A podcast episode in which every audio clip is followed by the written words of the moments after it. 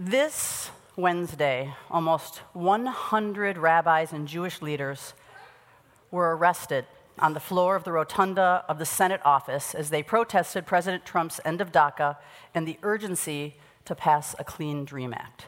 Who were these extremely radical Jews, you might ask? Leading the group was our own Rabbi Jonah Pesner from the Religious Action Center of the Reform Movement, and Stosh Cotler from Bend the Arc Jewish Action, T'ruah, Rabbis for Human Rights, the Anti Defamation League. And then the senators who stopped by the protest included somebody you might know named Bernie Sanders, who posted footage on his Facebook page, Dick Durbin, and Patrick Leahy. The theme of the protest at the Senate was simple and brilliant Let my people stay. Let my people stay. It was simple and brilliant because God always has a plan. God planned for the potential government shutdown to coincide perfectly with this week's Parsha. Parshat Bo, the Exodus story, whose theme is, Let my people go. You guys should say that. Let my people. Go. So you get it? Let my people go, let my people stay. Okay. The term dreamers and DACA have been thrown around so liberally this past year, I wanted to take a moment to clarify who we mean when we say dreamers and what we mean when we refer to DACA. And a lot of people think that dreamers is just the name that we give people who are dreaming to stay here, but it actually is the Development, Relief, and Education for Alien Minors Act.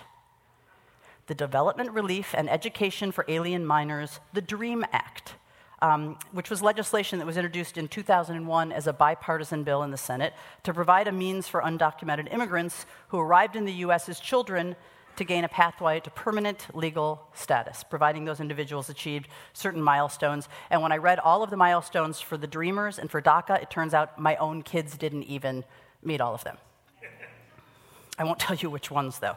Um, the Deferred Action for Childhood Arrivals program was announced on June 15, 2012, by the Secretary of the Department of Homeland Security, Janet Napolitano. Napolitano, sorry. The program allowed certain young individuals who came to the United States to our country as children without documentation, who have overstayed their valid documentation, an opportunity for work authorization and to defer their removal from the country for a period of two years.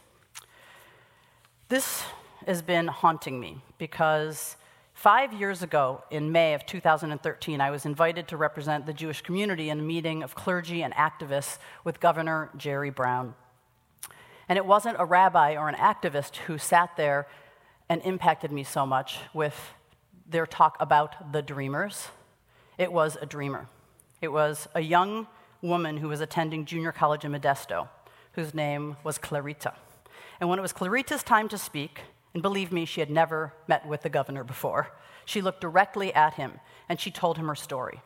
She told him that she and her sister were brought to California by their mom when they were three and five years old from Mexico to escape an abusive father. They had lived in California ever since while their mom worked and they attended public school. Now she was in junior college. They had never once left Modesto, had never been on a plane, and could not obtain driver's licenses. And therefore, they lived in fear that they might be pulled over while driving and taken into custody by ICE, and one of them deported. She simply was pushing the governor to allow dreamers not to stay here forever illegally, but the ones who were here to obtain driver's licenses. A driver's license. I sat at the governor's table, and more than anything else, I was struck by the idea of a driver's license. I thought to myself, what would I do if I needed to get one of my kids to the doctor and I had to drive them, and I was afraid it would result in me being deported. What if I got caught taking my kids to the doctor? To the doctor, not running a drug cartel or not holding somebody up an ATM or committing a violent crime, but driving my kids to the doctor. And what if I lived in a town like Modesto and I could never leave for fear of being deported from a country where I had lived 20 of my 23 years? And for some reason, that symbol of the driver's license to me is more of an American symbol than apple pie. I mean, who doesn't remember getting their driver's license, right? Do you remember the year you got your driver's license? Yell out the year you got your driver's license. Okay. I mean, just think about what a big deal it was. I remember it so vividly. I remember that Eye of the Tiger by Survivor and Abracadabra by the Steve Miller Band and Jack and Diane by John Cougar Mellencamp were at the top of the billboard that year because I finally got to be alone and listen to music in the really fancy car my Aunt Nancy loaned me, a Toyota Corolla from 1981. It was new. So I thought, what an American thing. And today, to this day, kids can't wait to turn 16 for that freedom, that sense of freedom for getting their driver's license. In January of 2015, finally, Governor Brown helped AB 60 pass and provided that California residents who couldn't establish legal presence in the United States could finally apply for a driver's license. So, back to the Torah. What does the Torah tell us about dreamers and DACA and about our responsibility as American citizens to uphold our democratic values? What does the Torah teach us this Shabbat, exactly one year since the Women's March in January of 2017? And I wanted just to take us to a moment in the Exodus story where the king of Egypt is speaking to the Hebrew midwives. The first one's name was Shifra, and the other one's name was Pua. And he said, When you do the office of a midwife to the Hebrew woman, look upon the birth. If it's a son, you shall kill him, but if it's a daughter, you shall let her live. And the midwives feared God and did not do as the king of Egypt commanded them, but saved the male children alive. And when the king of Egypt called them, he said to them, What have you done? Why are you saving the baby boys? Why are they still alive? The midwife said, Well, it's the Hebrew women. They're not like the Egyptian women. They're totally lively. And so by the time we get there, they were out back working in the fields. And God dealt well with them, and it came to pass that the midwives who feared God made them very prosperous. And so when the Pharaoh saw that the midwives would not obey, Pharaoh charged all of his people, saying, Every son that's born you shall cast into the river, and every daughter you shall let live. So, what do we learn from this section of Exodus? We learn two things. Obviously, we need midwives because they're courageous, life giving forces that back down to no one, not even a God. And we also know that when Pharaoh recognized that his solo attempt to destroy the Israelite people were to no avail, he charged all of his people with this. We're reminded this again in this week's portion of Bo when we learn that it's not Pharaoh's heart alone that's hardened, but all the hearts of his servants in the court. It points out to the fact that one person cannot do evil alone, but that the complacency of an entire community is also directly responsible. It is easier to focus on the blame of one madman who's obsessed with his own deification and power, the Pharaoh I'm talking about rather than point the finger at everyone involved, everyone who is responsible, all of us. And so we must see that in Bo, when Pharaoh's heart is hardened over and over again, that has to be a warning to us. A warning that if we allow our own hearts to be hardened and we don't take up the charge, if we become comfortable in our comforts, complacent in our privilege, it's possible for us to forget the mitzvah that comes, that originates in this portion, and is repeated 39 different times in the Torah. We're reminded to remember our slavery. Uh. Atem hayitem gerim be'eretz Mitzrayim. We cannot forget that we were strangers in a strange land. We cannot forget our slavery when we encounter other people's rights being taken away from them.